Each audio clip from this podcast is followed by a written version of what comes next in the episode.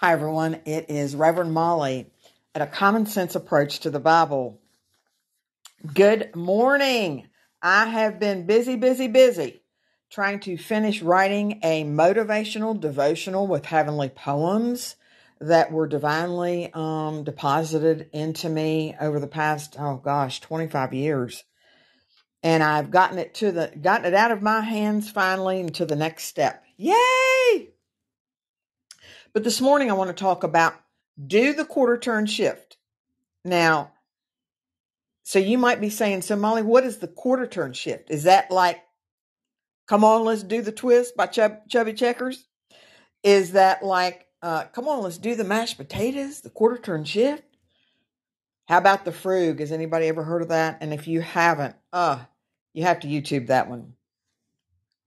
No, let me talk about the quarter turn shift. It takes place in your mind where nobody can see it.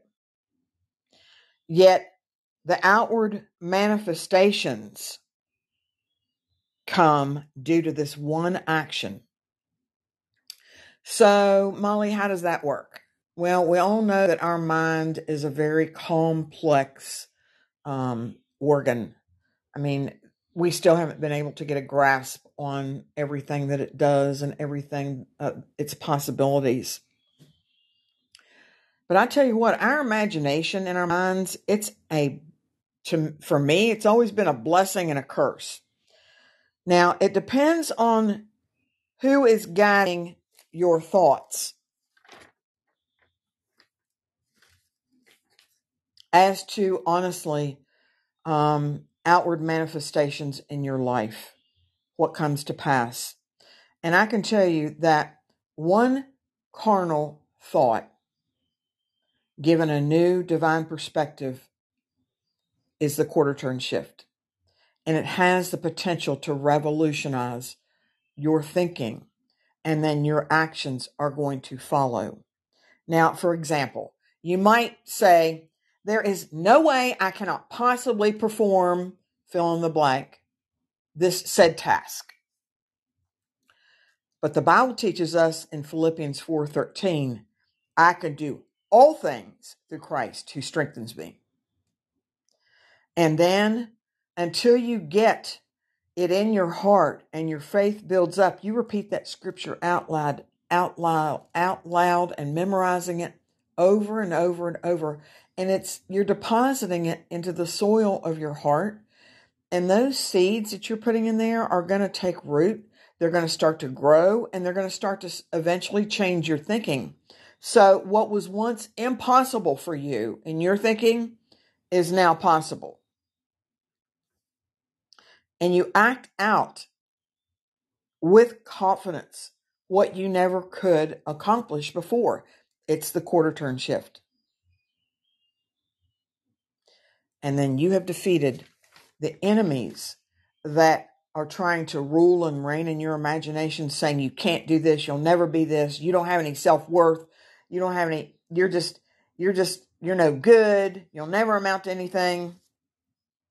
Not so with God Almighty.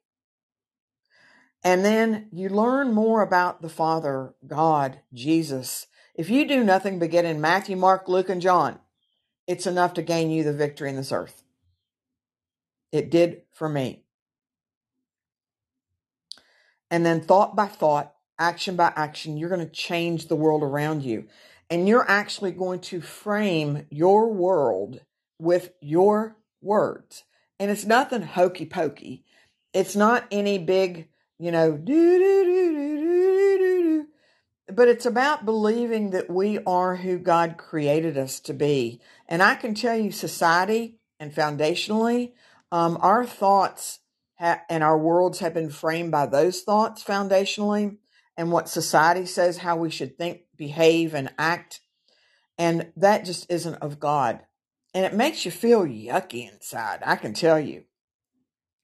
Now, let me close with this little thought for you. Remember the little red engine who was full of, you know, he was trying to get the circus and the animals way across this great big mountain and he kept saying to himself, I mean, the task looked impossible, but he kept saying to himself, I think I can, I think I can, I think I can.